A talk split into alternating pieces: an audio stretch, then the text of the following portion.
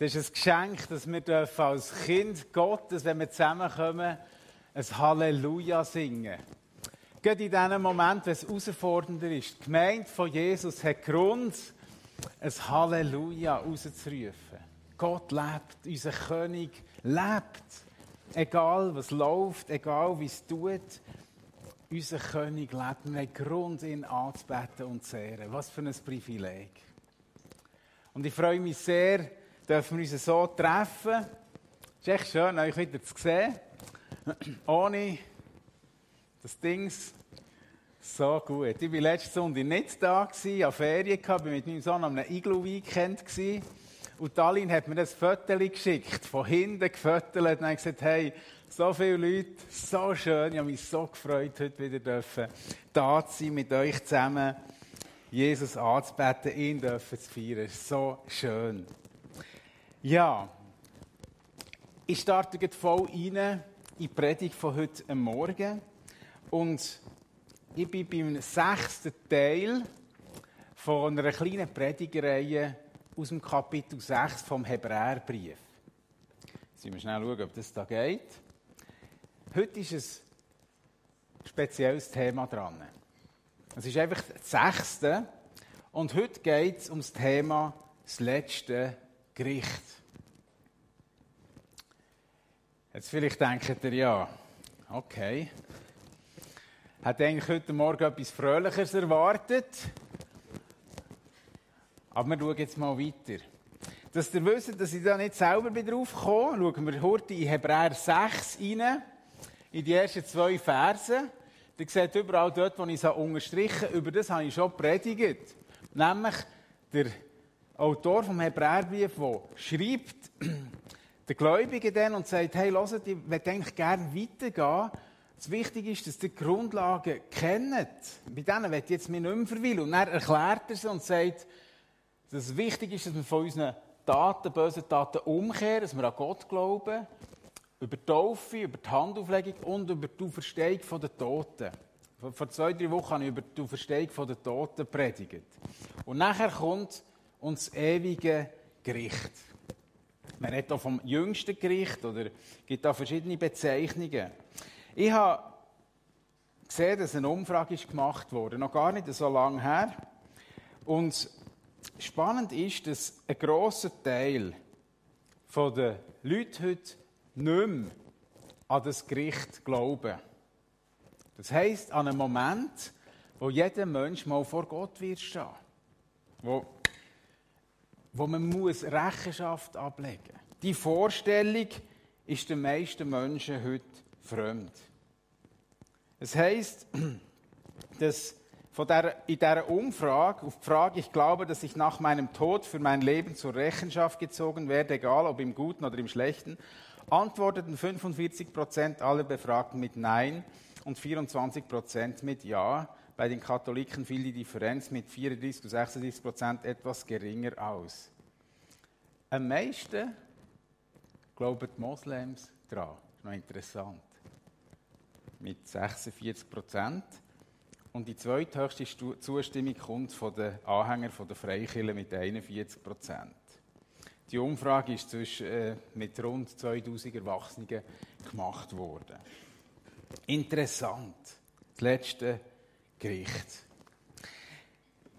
Wenn das der Autor vom Hebräerbrief bringt, dass das quasi zu etwas Grundlegendem gehört, dann wäre die Frage, die wir uns heute Morgen stellen könnten, warum ist das so? Wieso wäre das Thema ein wichtiges Thema und wie hängt das zusammen in meinem Leben oder was hat es für eine Auswirkung?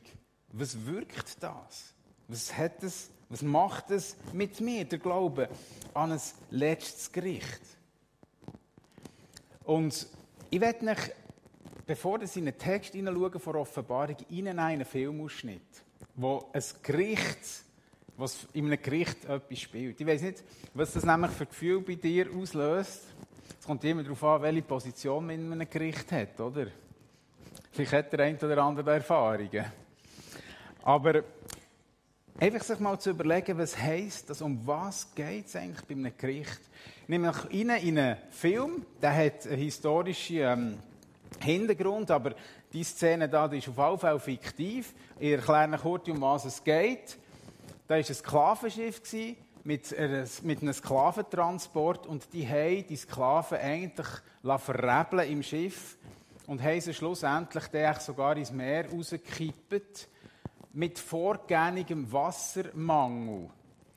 Aber der wäre eigentlich nicht so gewesen. Die haben schlicht und einfach einen Versicherungsbetrug machen. Die Geschichte spielt im England, was ist vielleicht 18. Jahrhundert, irgendwie so. Und da geht es jetzt um die Gerichtsverhandlung, ob die Eigentümer oder die Betreiber von diesen Schiff, die Sklavenhalter, ob die Recht bekommen, das, was sie haben gemacht nämlich die Sklaven einfach ins Meer rauszukriegen. Die Gerichtsverhandlung ist schon in vollem Gang. Besser gut. Das Gericht ist da, für Recht herzustellen, wo Unrecht ist passiert. Ein Gericht ist da für Menschen, die nicht richtig behandelt wurden, dort wo Unrecht passiert ist, Recht hineinzugeben. Und wenn man es unter diesem Aspekt Gericht anschaut, gibt es plötzlich eine andere, eine andere Seite rein. Und ich werde mit euch zu einem ganz einem krassen Text gehen, nämlich aus der Offenbarung, aus der Offenbarung 20, wo bildhaft in der Vision, die der Johannes hat gesehen als er auf dieser Insel war, in Patmos, wo ihm Gott hat gezeigt, und er etwas von dem sieht, von dem letzten Gericht. Von dem Gericht, man kann sagen, mit dem ewig gültigen Urteil.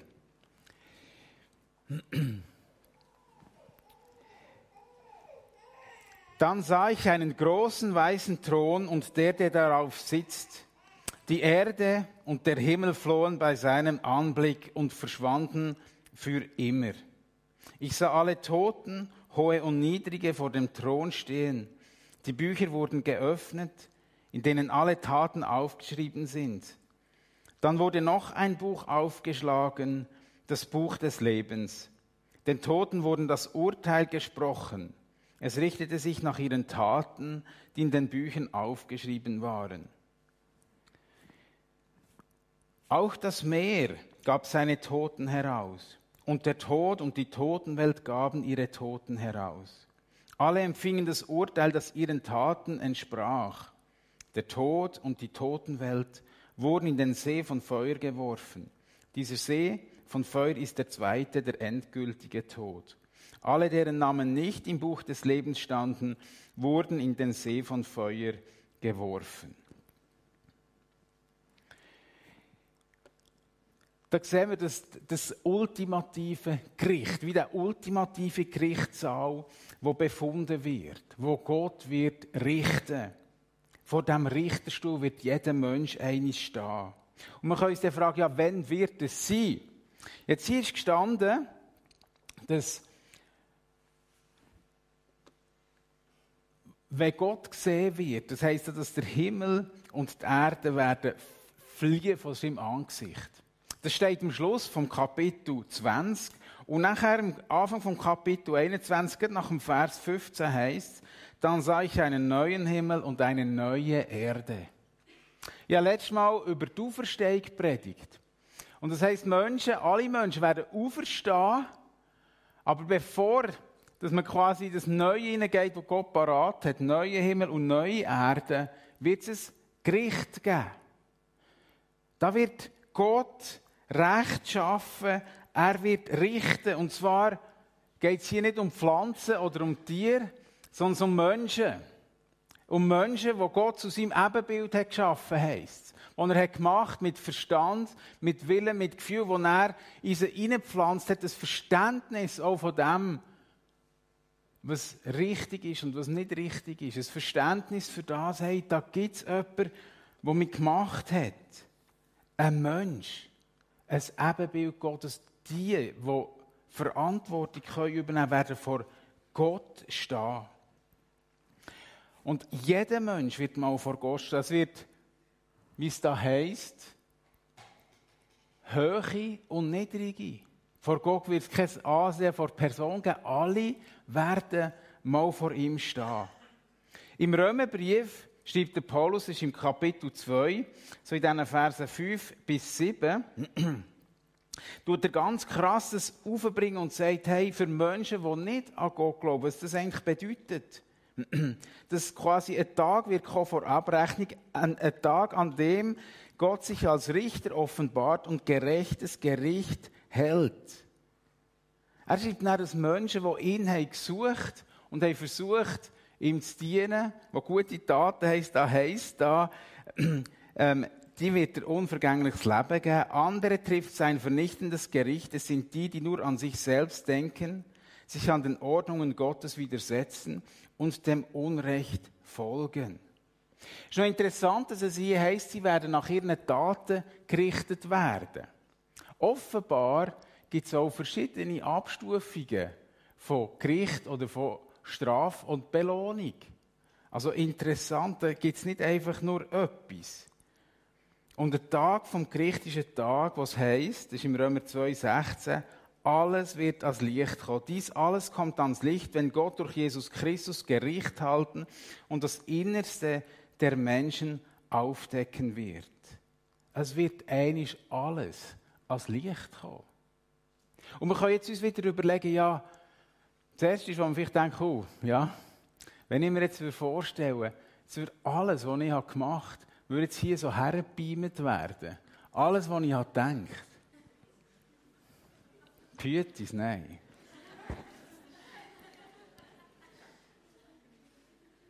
Es wird alles mal offenbar werden und es wird gerichtet werden. Ein Urteil wird geredet werden von Gott über Ungläubige und wir kommen auch noch drauf über Gläubige. Aber das Krasse ist, was es heisst, und ich glaube, das ist auch das, was für uns wie am meisten auch herausfordernd ist, dass es eine Endgültigkeit wird geben. Er muss so erzählt die Bibel. Es heisst nachher, der Tod und Totenwelt ist in See von Feuer geschossen worden. Und das ist das, was unsere grosse Hoffnung einisch ist. Der, mit dem Tod wird abgerechnet. Alles, was schlecht ist, wird auf die Seite da werden. Das ist die Voraussetzung für einen neuen Himmel, eine neue Erde, wo keine Tränen, kein Leid und kein Tod mehr wird sein. Das ist ein Grund zur Freude, dass Gott wird richten.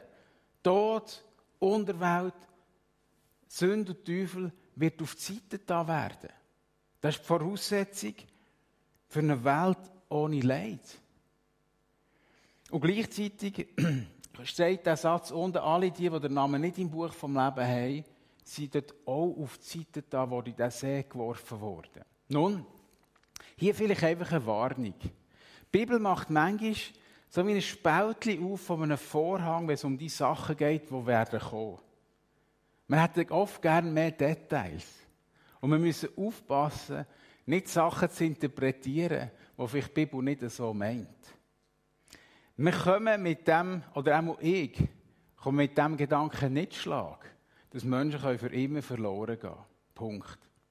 Aber Jesus, er, der Sohn Gottes, der die Liebe ist in Person, hat mehr über Verlorenheit geredet als jeder andere.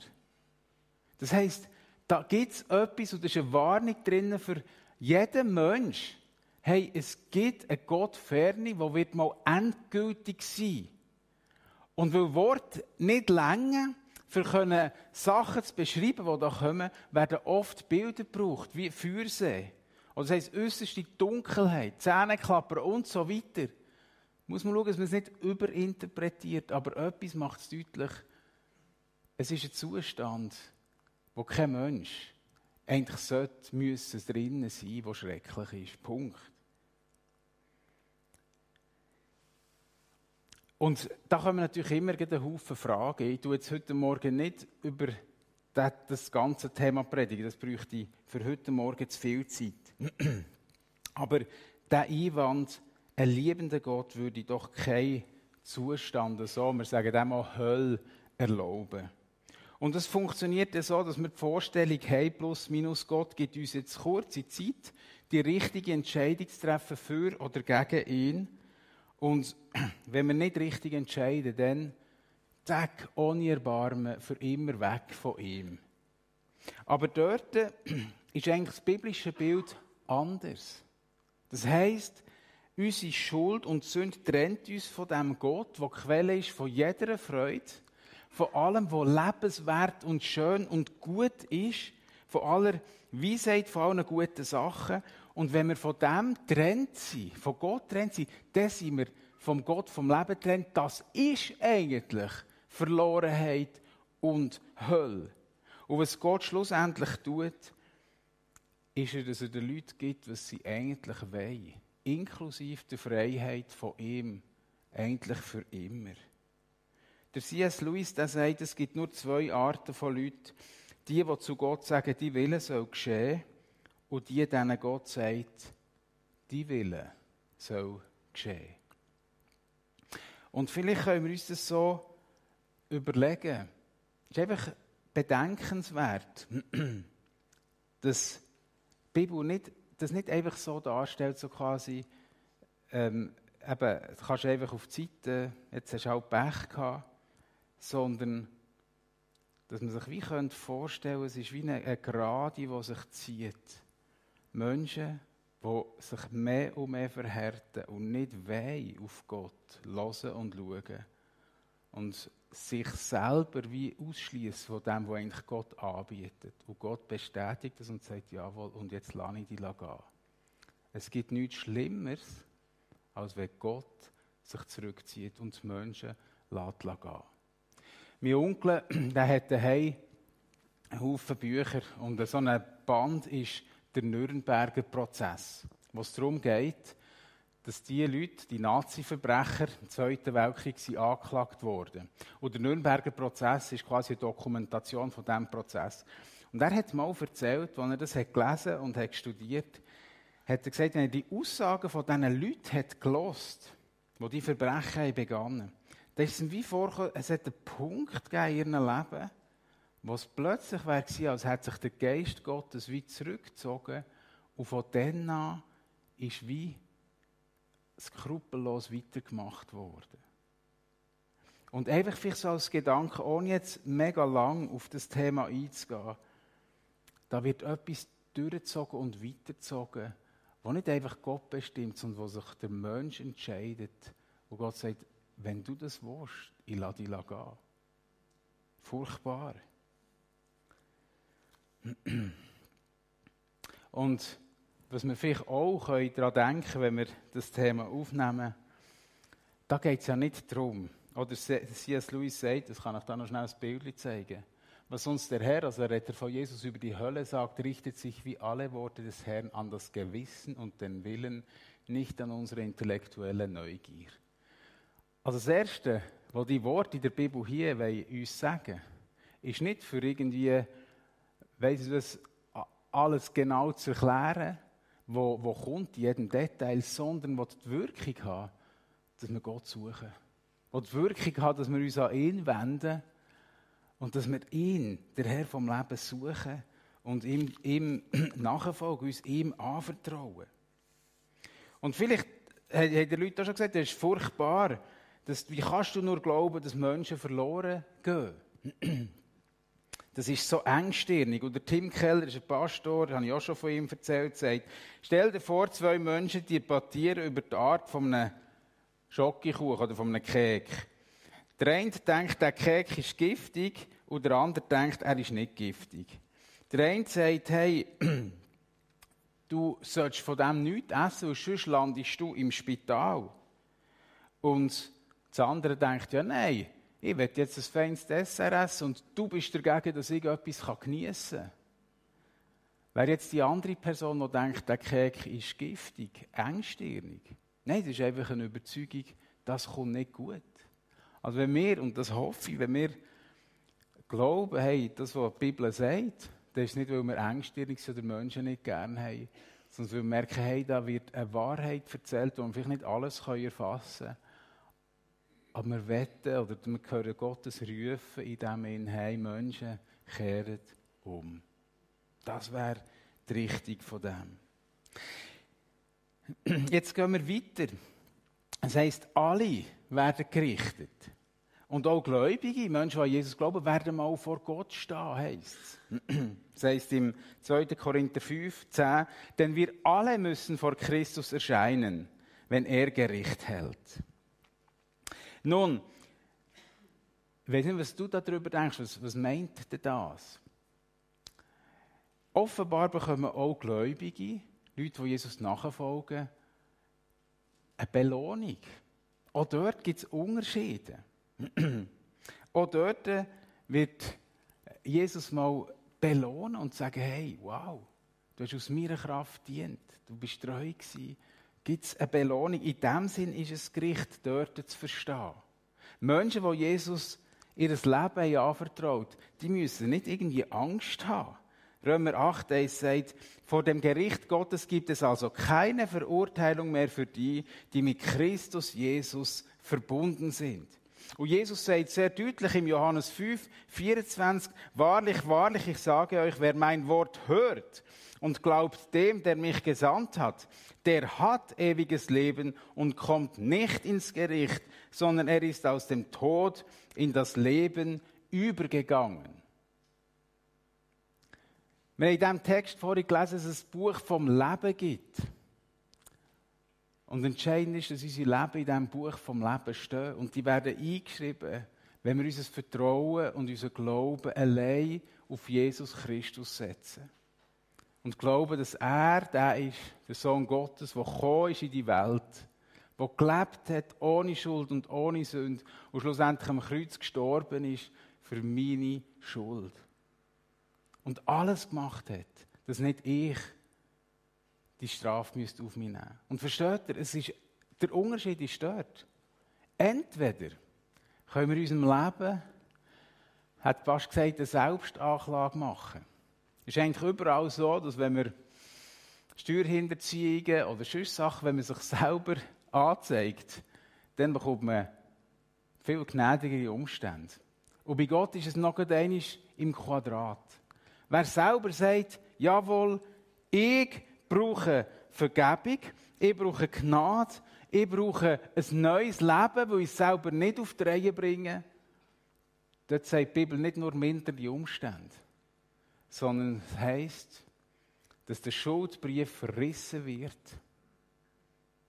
Dass unsere Sünden versenkt werden im Meer, was am tiefsten ist und an sie nicht mehr gedacht wird. Das ist das, was Jesus Christus macht. Und er tut den Mantel vor Gerechtigkeit über dich. Was heißt Kind Gottes gerechtfertigt. Das ist das, was er tut. Und darum kein Gericht mehr. Das ist der Unterschied. Unterschied dort, wo ich sage, nein, ich kann es ohne Gott. Ich lebe für mich allein. Dort muss ich auch allein stehen. Dort steht niemand für mich her. Jetzt für uns wenn wir Jesus nachfolgen wollen, warum schreibt er das der Paulus, dass es, so, dass es wichtig ist? Nun, es hilft auch als Motivation in dem Sinn zu wissen, hey, Jesus sagt, schafft euch Schätze im Himmel. Denke ich heute, wo vieles unsicher ist, ist es die sicherste Bank, wenn wir investieren in das Reich von Gott und wissen, hey, mein Leben ist ihm anvertraut. Ich will, dass das Reich kommt. Ich diene meinem König. Dort, äh, das ist doch eine Motivation. Jesus erzählt auch das Gleichnis von dem Talent, oder? Wo, er, äh, wo der König seinen Diener Talent verteilt und die dann mit dem umgehen, gut umgehen und dann Belohnung bekommen. Und das kann auch uns anspornen und Mut machen und sagen, hey, wir haben ein Ziel. Wir wollen dem König dienen. Wir wissen, es wird der Tag kommen, wo wir Belohnung bekommen. Es ist nichts vergeben, was wir tun für ihn. Jetzt äh, hat das Gericht enorm viel damit zu tun, wer das richtet und wie eine Person richtet. Und die Bibel sagt, Gott wird mal richten, das steht im 1. Petrusbrief, ohne Ansehen vor Person. Er wird unparteiisch sein, er wird sich von niemandem beeindrucken da werden keine Fäden hinten durchlaufen. Und keine Manipulation oder Schmiergelder möglich sein, wird nicht gehen. Es wird absolut gerecht zu und her gehen. Es ist gut zu wissen, dass Gott gerecht wird richten.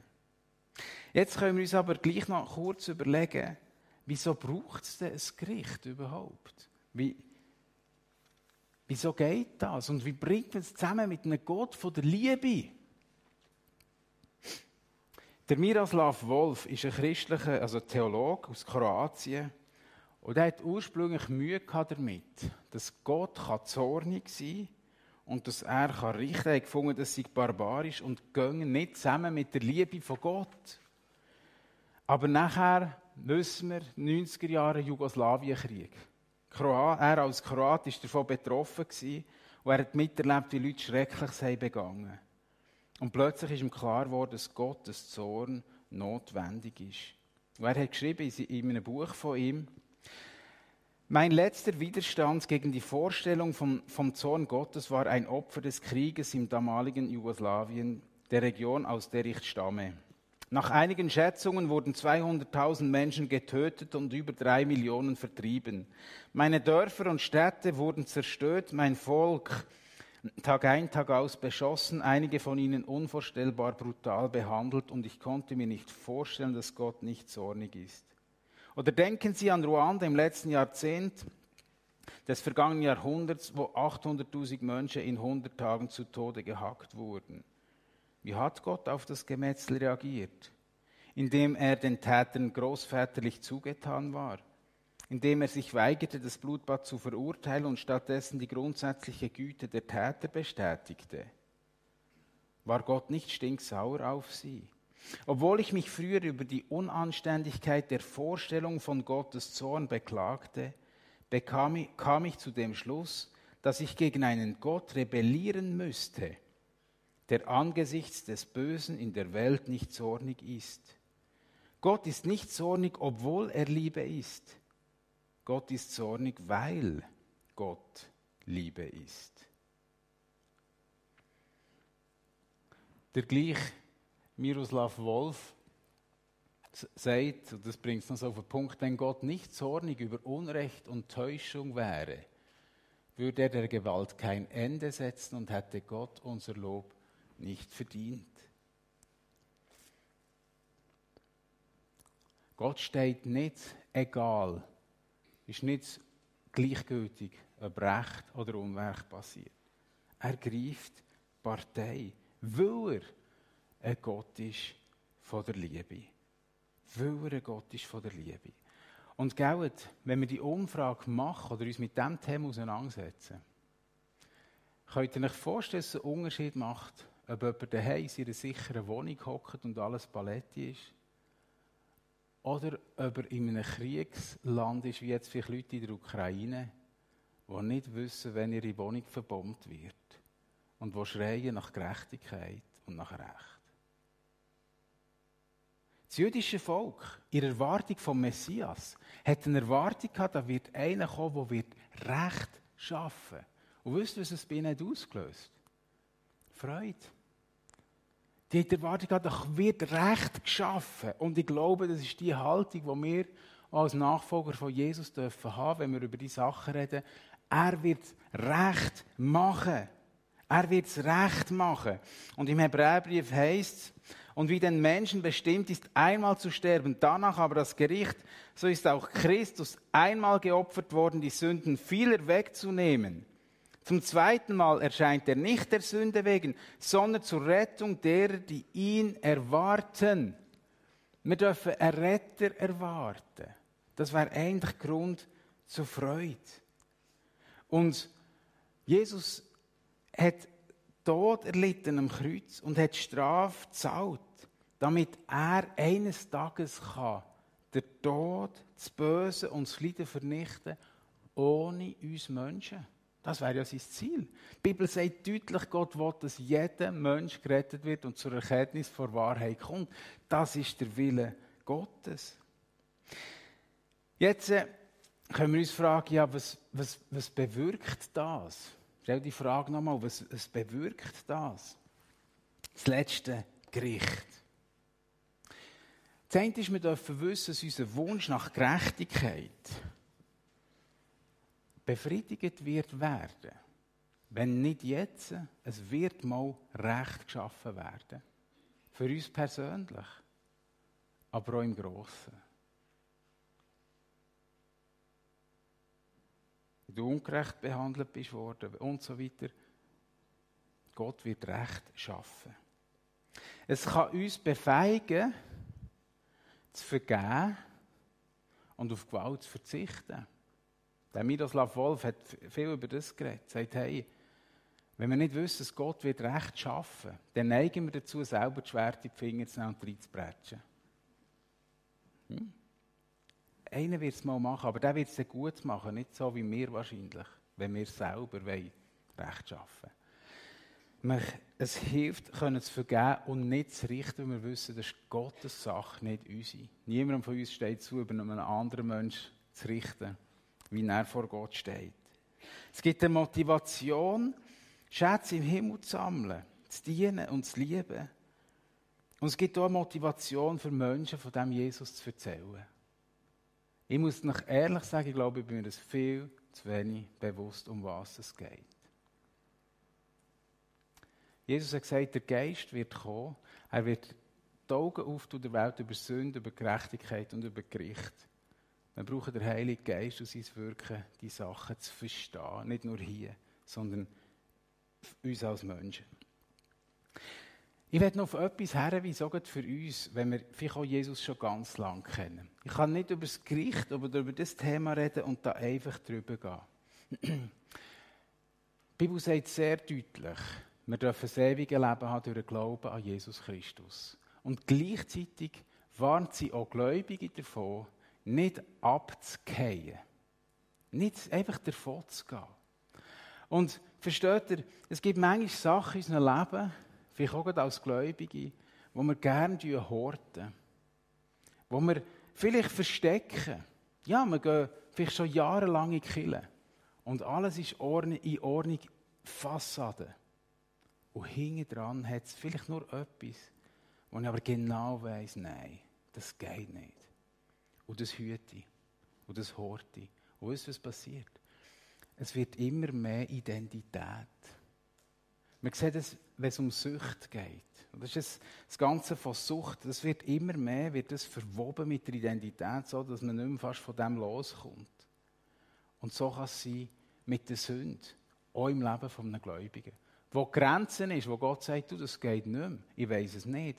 Aber es ist mir aufs Herz gelegt worden, für heute Morgen ganz deutlich zu reden und dich, mich als erst zu warnen und zu sagen, schaut, ich weiß nicht, wo Grenzen durchgehen bei Gott, aber ich weiß, Sünde führt nie zum Leben, auch nicht im Leben von uns Gläubigen. Das Entscheidende ist, dass wir in unserem Leben können sagen hey, ich lege mein Leben offen vor Gott. Schuld und Sünde, das ist nicht meine Identität, weil ich bin ein Kind Gottes, darum darf ich es benennen. Das macht mich kaputt, das ist nie etwas Gutes, das tue ich nicht horten für mich. Ich lege es offen vor Gott. Vielleicht darf ich Leute uns vertrauen ziehen und wir können helfen. Aber es ist offen. Und das ist ein fröhliches Christsein, nicht weil wir perfekt sind. Vielleicht haben wir noch Sachen, wo wir schon Jahre dran kämpfen und wie nicht loskommen, aber es ist offen vor Gott und vielleicht eben auch vor Menschen. Und da ist Gott gnädig und hilft. Aber dort wird es heikel, wo ich Zeug verstecke. Und da werde ich uns rufen zur Umkehr vor Gott und Sachen bei Gott als Licht zu bringen. Da können, werden Leben verändert, Beziehungen verändert. Das brauchen wir. Sonst haben wir Misthäufen in unserem Leben, die stinken und wir können meinen, es merkt es niemand, aber es beeinflusst unsere Beziehungen, macht kaputt und die Kraft vom Heiligen Geist strömt nicht durch unser Leben, sondern er ist betrübt. Einfach, ich habe das auf dem Herzen so zu sagen. Mir fällt es schwer, so deutlich zu reden, aber weil ich ihn gerne habe. Weil Gott uns liebt. Darum soll Sünde als Licht kommen, dass wir frei sein können. Jetzt ich, komme ich zum Schluss. Wir dürfen erst Abendmahl nehmen. Und jetzt kommt etwas, wo ich noch nicht darüber geredet habe. Die Frage ist nochmal, wer wird richten? Wisst ihr, wer wird richten?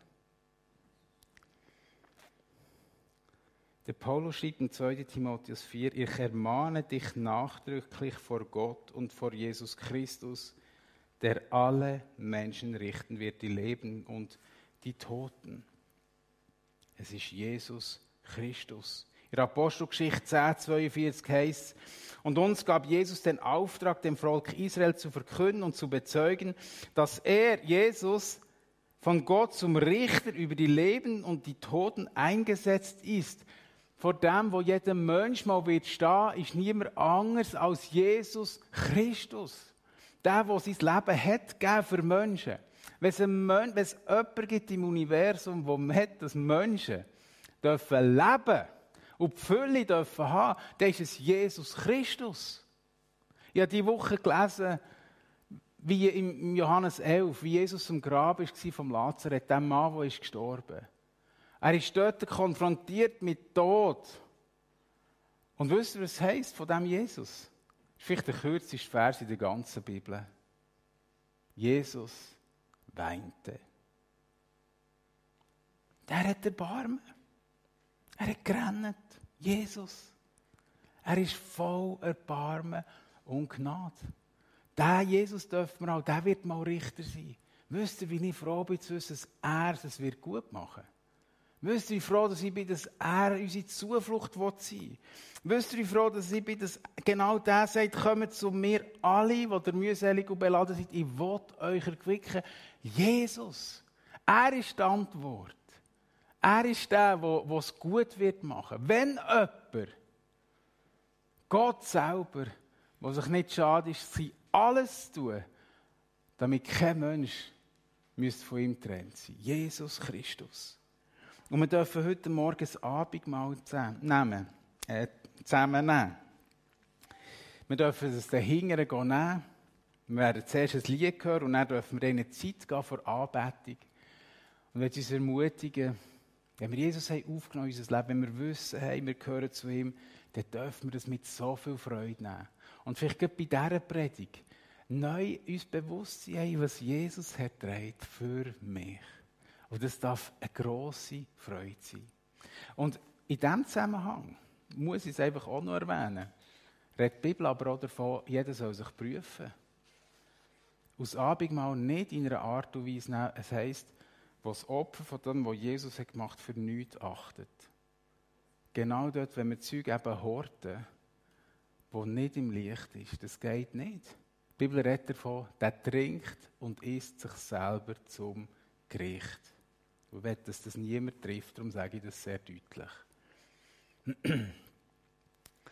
Ja, denn der ohne jede Sünde war Jesus, hat Gott für uns zur Sünde gemacht damit wir durch die Verbindung mit ihm die Gerechtigkeit bekommen, mit der wir vor Gott bestehen können.